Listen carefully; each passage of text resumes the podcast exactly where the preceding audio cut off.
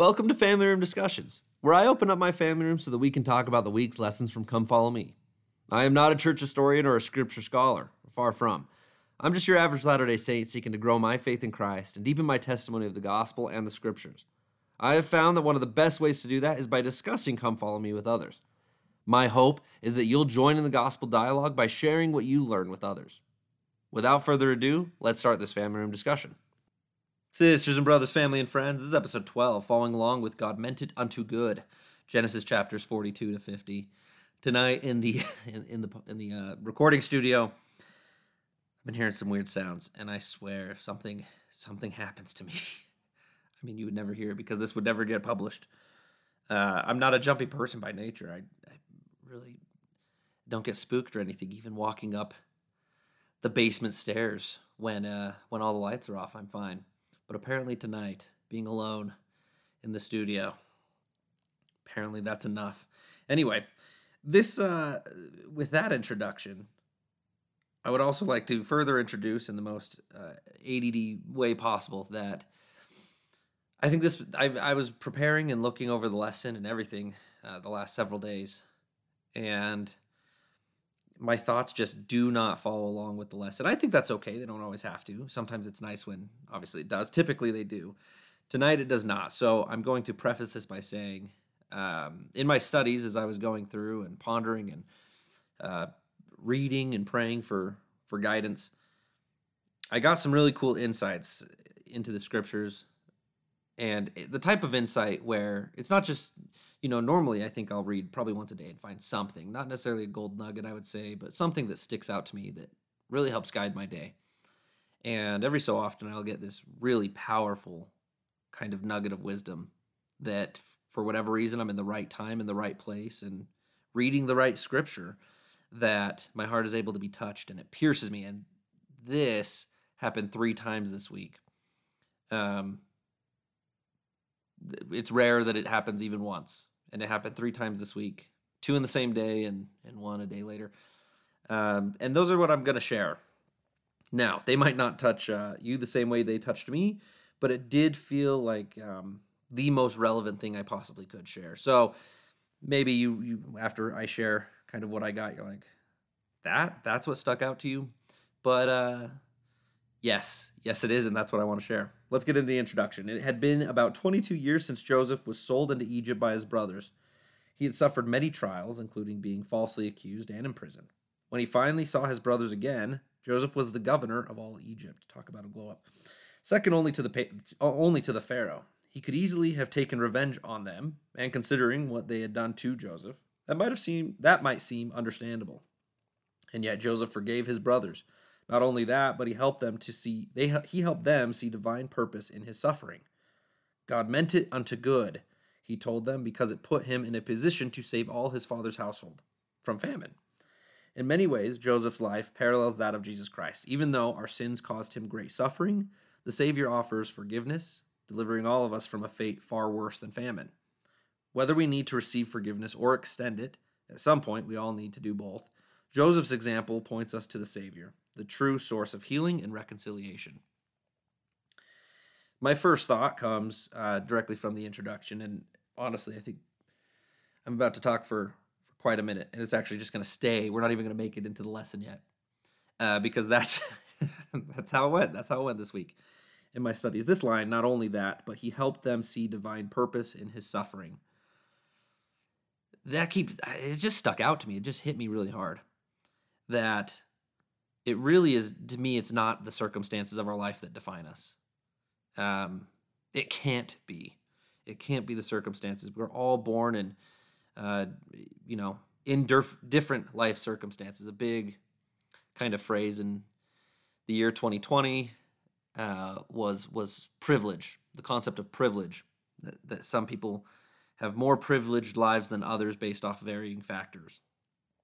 And i think we definitely we see that life does not deal the same uh, blessings from one person to the next. I don't know if any of, any of us disagree with that. And as I was thinking about, you know, God's justice and God's mercy, and also just in general how how how He, as the supreme being, the supreme creator, uh, puts us all into different circumstances and then judges us fairly and equally, it just the most blatant truth sticks out to me that it, it's not our circumstances that defines us. It can't be, or else that wouldn't be fair. And I've observed that the I've observed some extremely hard workers in my lifetime. I've seen people both in my family and my friends, and also just being a third party to watching someone's life they didn't even know I was observing. And I've seen that the people who work hard and who keep faith, uh, whether it's, I mean, true faith has to be faith in God. But so I'll, I'll use faith in a different term as, as a, a belief, a strong belief in themselves and a strong hope that good things will come if they just keep moving forward. Um, and I've observed that those people with those traits always end up on they end up on top um, because they are they continue to persevere, they never give up, and because of that, they are able to achieve and reach whatever goal that they had in mind. And I listen to a lot of podcasts on um, achievement. I, I, listen to well, I read a lot of books as well on success and kind of um, currently right now I'm listening to, and I, I've listened to this before, so I've actually said this uh, probably a year ago or two maybe, but uh, Brian Tracy has this um, like this audiobook called the psychology of it's either success or achievement i can't remember anyway and it's this old track that you listen to and several hours worth of content about how to change your mindset what the laws to achieve success are and, and kind of things. And i listen to those a lot. I kind of fill my life with those things. It really helps propel me. And and then obviously not only that but the scriptures and um, general conference talks and everything. I try to just fill my life with as much good as possible uh, every day because i've noticed a difference in my life when I do that. When I the days that I fill my life with good things and positivity and and all of that. And and again, I think as a baseline, I'm not a I'm not an optimistic person. Uh, I I've often felt more comfortable calling myself a realistic or a realist, a realistic person or a realist. And uh, but I've, I've noticed that as I fill my life with these good, positive things, I have more successful days and I feel better. And ironically, the amount of trials or stress in my life does not decrease as I think a lot of people would think they would. Um, in fact, I would probably say that the more I work harder and and try, the more stress seems to come into my life. Um, but my ability to cope with it and my faith and my hope in the future certainly increases. In Joseph's story, it's interesting because he could have, you know, it doesn't say this, but I feel like at any point he could have run away. He could have gone home. Um, I mean, he was you know, running Potiphar's house. Why, why did he not run back home? Why did he not just like steal some camels and take off and try and go home? And and maybe he did. I don't know. We we don't know that. It doesn't say that. Um, he was also running the jail. Now I don't know if that meant that you know he was still. I, I mean, obviously he was still a prisoner himself. Uh, but maybe he was given some keys and he potentially saw sometimes he could break out and run away. Uh, but he didn't. Again, at least the scriptures say he didn't, or don't don't let us know he did.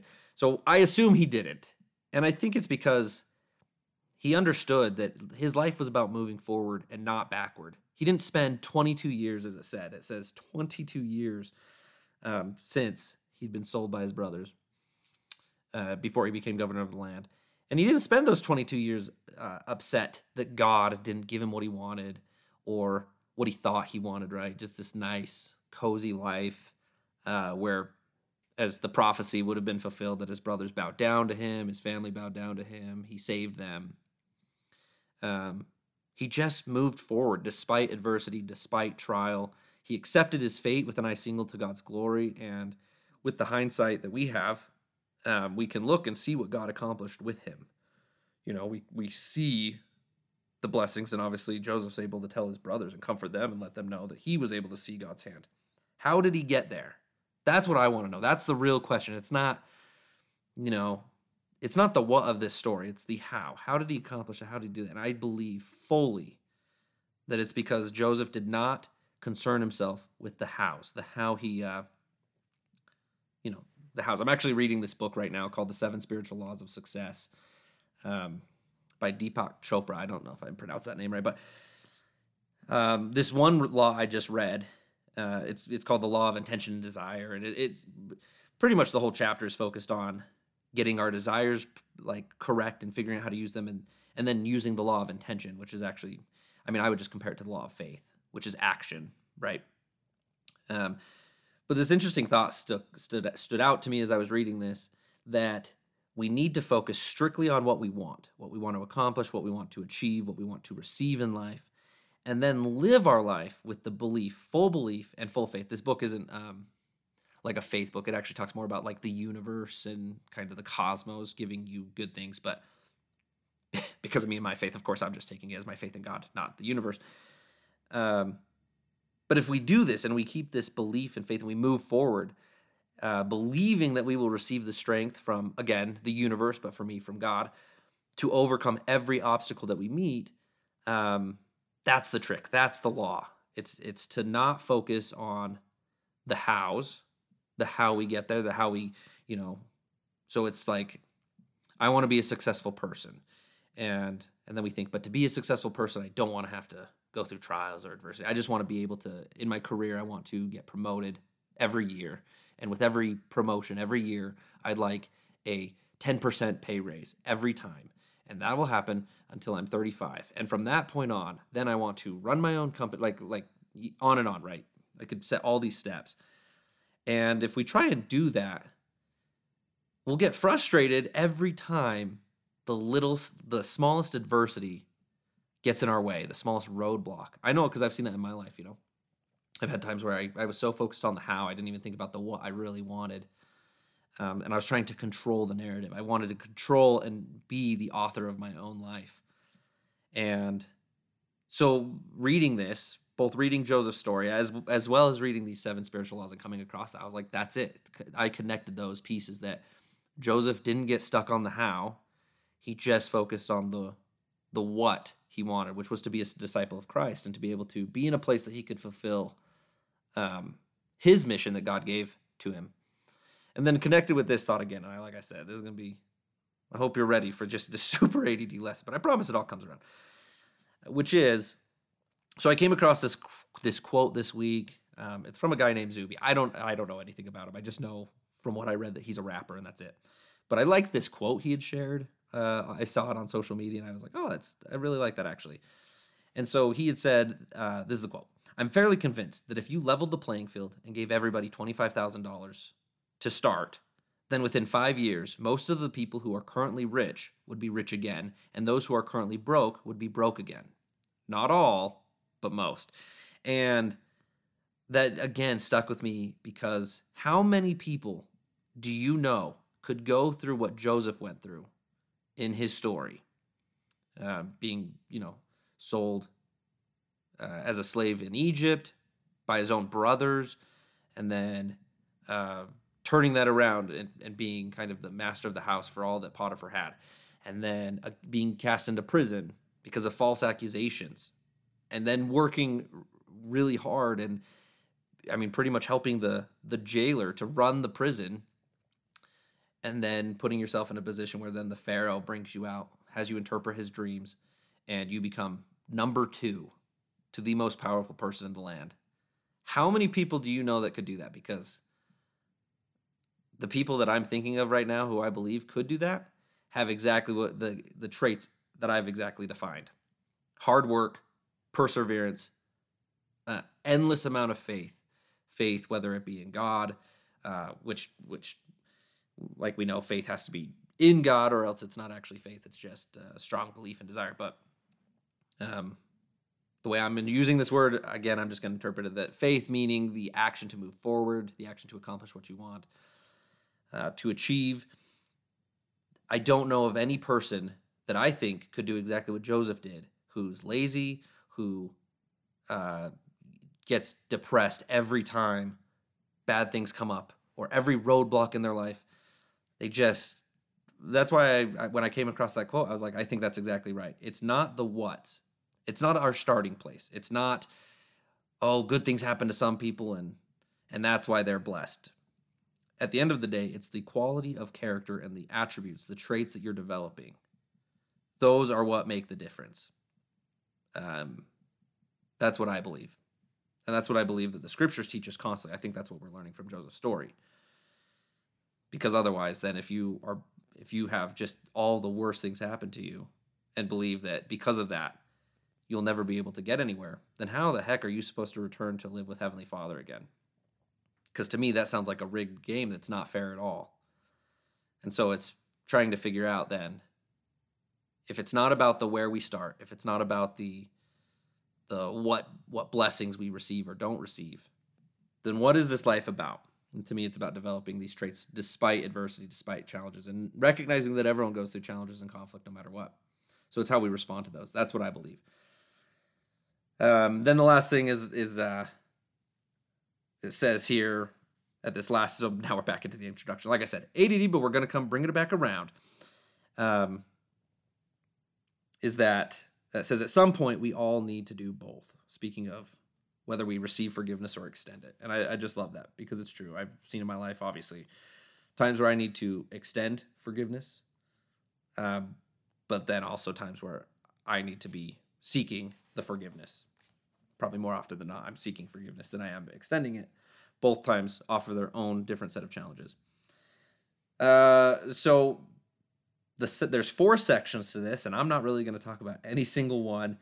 Um, all are great. The first section is God sent me before you to preserve you, and that kind of talks about how Joseph Smith is, you know, how we can use the story of Joseph Smith to help us understand the story of Christ and Christ's life. There's forgiveness brings healings, and I will probably touch on that more than any of these sections. Um, but that as a statement itself, I believe with I believe 100%. And then what does the symbolism in Jacob's blessings mean? Won't talk, talk about that at all. However, if you have any questions on that, then I definitely recommend checking this section out. And finally, a, a seer shall the Lord my God raise up. I think that's super cool section as far as how that applies to kind of what Joseph saw about modern times in our days. But with all of that, here's the remaining ADD part of of what I got from this lesson. So, um, this heading, God sent me before you to preserve you, is what I want to talk about, not the actual section itself. But Joseph explains that, right? God sent it before. Well, I had a question, and this is what I was thinking about in this lesson, which is why did Jacob not receive revelation about the coming famine? I mean, he was the prophet, right?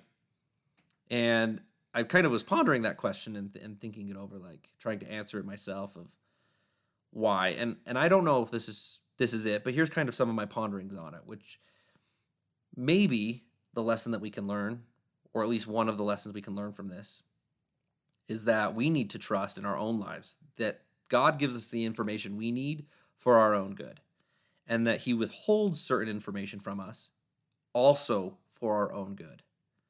Sometimes we are the Joseph in the story. Sometimes we are the ones that are receiving the information necessary to help and serve other people, whether, you know, maybe you receive special information uh, about the, the families you minister to and you happen to be able to reach out to them and, and bless their lives that way. Or maybe your own family, right? Maybe you have siblings who a thought occurs to you, the Spirit prompts you in some way, and you are able to bless their lives. Um, I don't know. There's a lot of situations where that could happen, or obviously for again your own life. But then sometimes we might be Jacob in this instance, and we need to just rely on the Lord to protect us and our families, and uh, believing that we will receive the help that we need, either directly from God or from other people who God has helped, blessed, and instructed how to help us. In both of these scenarios, in both of these cases, it requires faith in God. No matter which scenario we're kind of living, we have to have faith and we have to believe uh, fully that that God is in charge, and we have to trust Him. And we can't get frustrated because we want to be Joseph and we're not in this scenario, or or we we would prefer to be Jacob and and then we're we're Joseph in the scenario. And so ultimately at the end of the day, the thing I was taking away from is that both Joseph and Jacob required immense faith to protect themselves and their families from this famine that was this, you know, exterior thing that, that uh, only God could have prepared them for. So that's just one thought. Now, switching to another ADD thought. Uh, this is on the piece of forgiveness in uh, chapter 42, verses 21 to 24. It says, And they said one to another, We are verily guilty concerning our brother, in that we saw the anguish of his soul when he besought us, and he, we would not hear. Therefore is this distress come upon us. And Reuben answered them, saying, Spake I not unto you, saying, Do not sin against the child? And you would not hear. Therefore, behold, also his blood is required. And they knew not that Joseph understood them, for he spake unto them by an interpreter. And he turned himself about from them and wept, and returned them again, and communed with them, and took from them Simeon and bound him before their eyes. So this is where they're talking in front of Joseph.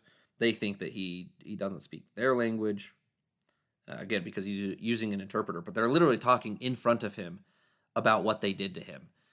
After all these years, twenty two years, uh, Joseph didn't. I don't. I don't think, at least, there's no context given in the scriptures. Joseph didn't know that Reuben tried to um, protect him and defend him and save him, right?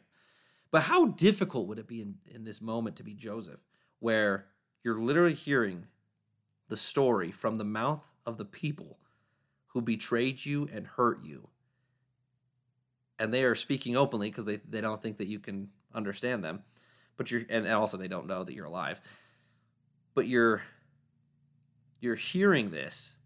Man, that would just be I just no wonder that Joseph wept. I can't ima- imagine the uh the difficulties there.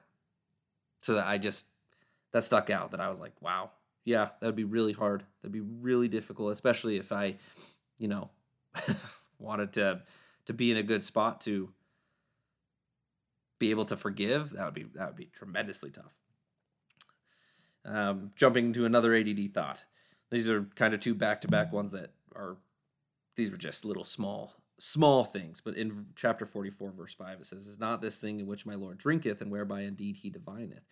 Ye have done evil in so doing.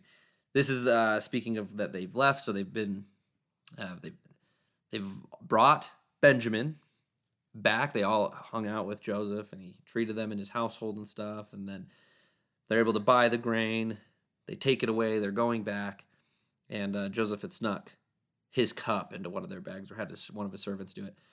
And um, anyway, they go right, and then they they capture him. They bring the family these uh, these brothers back and they're before him and he's like you know you thought i wouldn't know? You didn't think i could divine this? And um this is just kind of a weird thought. It doesn't really apply again to anything other than there is a lot of deceit in this family. I mean like joseph obviously deceiving them here uh or planning to deceive them because that technically he he does this in verse 4, 15 which uh well, I'll cover that right now. It says, And Joseph said unto them, What deed is this that ye have done? What what ye not that such a man as I can certainly divine? Um, so that's so verse five is when they he tells them what to do, and then verse fifteen is him confronting them. But it's just like you have Joseph who's deceived him this way. Jacob, as we've already covered, did several things that were kind of deceitful. Uh, it, it, it just kind of like is weird that it like there's like these stories of deceit from Jacob and Laban and uh, Rebecca and and now Joseph, right? I'm like, I don't know, I don't know. There's something that sticks sticks out to me. But this other, I wonder if um Joseph learned that whole trick. The uh, because he you know he he obviously plants the cup. It was part of his plan all along. He plants it, but then when they're before him, he's like, "Did you really think that I couldn't divine this?" Like me? Do you know who I am? And I wonder if he learned that trick from the uh, the magicians of Egypt, uh, because that was kind of the tricks they played. Right, it wasn't really using faith in God or any divine actual gifts. It was kind of using deception and, and whatnot. So I wonder if Joseph had picked that up from kind of the magicians. He's like, I would never use this. Oh my goodness, it's an opportunity to use this. Kind of like a cool sleight of hand trick. I don't know. So now, finally, this actual last thought, which hopefully is a gem to you. It was a gem to me. But it's in chapter 48, verse 19. It says, And his father refused and said, and so uh, let's jump forward in the story where everything good has happened. Um, they figured it out. He's forgiven them. He's told, said, Hey, I'm going to go talk to Pharaoh. And Pharaoh's like, Bring your whole family. Have a move here. Absolutely. So all these good things happen. And uh, Jacob is about to die. He's about to go down to his grave and he wants to bless his children and his grandchildren before he dies. So he's blessing uh, Joseph's sons, Manasseh and Ephraim. And something interesting happens here. So now back to the verse. And his father refused and said, I know it, my son, I know it. He also shall become a people, and he also shall be great. But truly his younger brother shall be greater than he, and his seed shall become a multitude of nations. And um, so this is the story, obviously, where he, Jacob switches his hands. He uh, he gives the the greater blessing to Ephraim, and not to Manasseh, even though Manasseh was older. And uh, Joseph was like, "No, no, no, Dad. Whoa, you're probably confused here. You're an old man. Let's switch. Let's switch those hands back." And that's when Joseph, Jacob's like, "No, no, no. I know what I'm doing." And which again, there's kind of this. I won't. I don't want to talk about this too much. I just think it's interesting. It's this cool parallel where Isaac, Jacob's dad, when he went to you know give the blessings to Jacob, or Isaac is blind and stuff, and Rebecca and Jacob trick um, Isaac to give Jacob the greater blessing instead of Esau and all that. Uh, it's just interesting that now it's Jacob's turn, and Jacob is like knowingly switching the blessing. It, it, there's these, like I said, it's interesting to me. But the deeper thought that stuck out is that there's a history in this family, and and honestly, just throughout all the script, not even just just this family of Abraham, Isaac, and Jacob, just and Joseph by extension, but um, just in all the scriptures where we can find constant examples of uh, God going against this like you know air quotes standard that seems to exist. In this instance, it's you know the oldest gets the better blessing or whatever it is. Uh, but I, I, Abraham, right? He didn't come from a goodly parental line. His, I mean, his his dad pretty much gave him off to be killed by the priests, right? So he, Abraham didn't come from this incredible, powerful spiritual uh, heritage family or anything like that, and yet he grew to be the great prophet and patriarch that is going to be constantly talked about throughout the Old Testament and New Testament. Um, Isaac wasn't the firstborn of Abraham. He was obviously of Abraham and Sarah, but not of Abraham. And his birth shouldn't have even been possible by worldly wisdom because of uh, Sarah's age and everything. And yet he became the heir to Abraham and Sarah. Um, goes against all wisdom, should have happened, right? Sarah herself kind of laughs, not in a mocking way, could never happen, but more of like a, would God really bless me with that? Um, Jacob is not the firstborn, and yet he receives the birthright, right? He he gets it because Esau sells it for some really delicious stew. Um, but it shouldn't have been his because he wasn't born first. And Joseph isn't the oldest brother. Reuben was. Uh, actually, Joseph not even the oldest brother by a long shot because of the amount of children that Leah was able to bust out. Um, and his rise in Egypt should not have been possible, and yet he he lives to be able to see God's prophecies fulfilled, where He saves His family. And then with his own sons, like I've said, Ephraim's the younger brother, and he receives this greater blessing from Jacob. And so, to me, I guess what stuck out was the fact that the scriptures are full of patterns, but they're also full of firsts, full of first times, all the way down from, from beginning to now, to modern day scripture, full of firsts.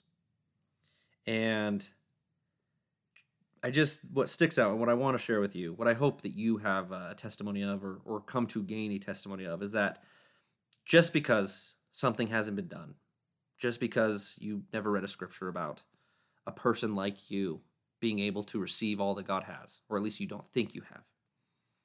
Just because you might feel like this this great sinner or that there's no hope or that you don't have the same personality traits of a Abraham, Isaac or Jacob or Joseph that, you know, sometimes you feel more like Alma the Younger before his transformation and that you never think you will have a transformation. Maybe you feel like you're Saul before Saul's transformation. I could use countless examples, obviously. Maybe you don't feel like you could ever relate to a young Joseph Smith receiving a vision at 14 years old. Maybe you think that because you haven't received a vision at 14 years old that you'll never get one. I don't know what it is. I don't know what you compare yourself to in the scriptures. I don't know. I, I couldn't even go through all the things to be able to cover everyone listening right now. But you know and I want you to know that just because it hasn't been, the story hasn't been told yet, doesn't mean that God can't do miraculous things in your life. You are getting to tell and live your story now. And it's allowed to be full of first times. You get to be the first time person after 5,000 years, 6,000 years, wherever we're at. You get to be the first person doing it and living it. And if you have faith and you truly believe and have, uh, you let God do those miracles in your life, I promise you that you will get to tell your own scriptural story, so to speak, one that you can be able to share with your family, your friends, and your loved ones, and that will live throughout the eternities. But only if you let it. Only if you actually let God um, come in and author your life. And and this was you know a talk, a talk back in, in conference actually.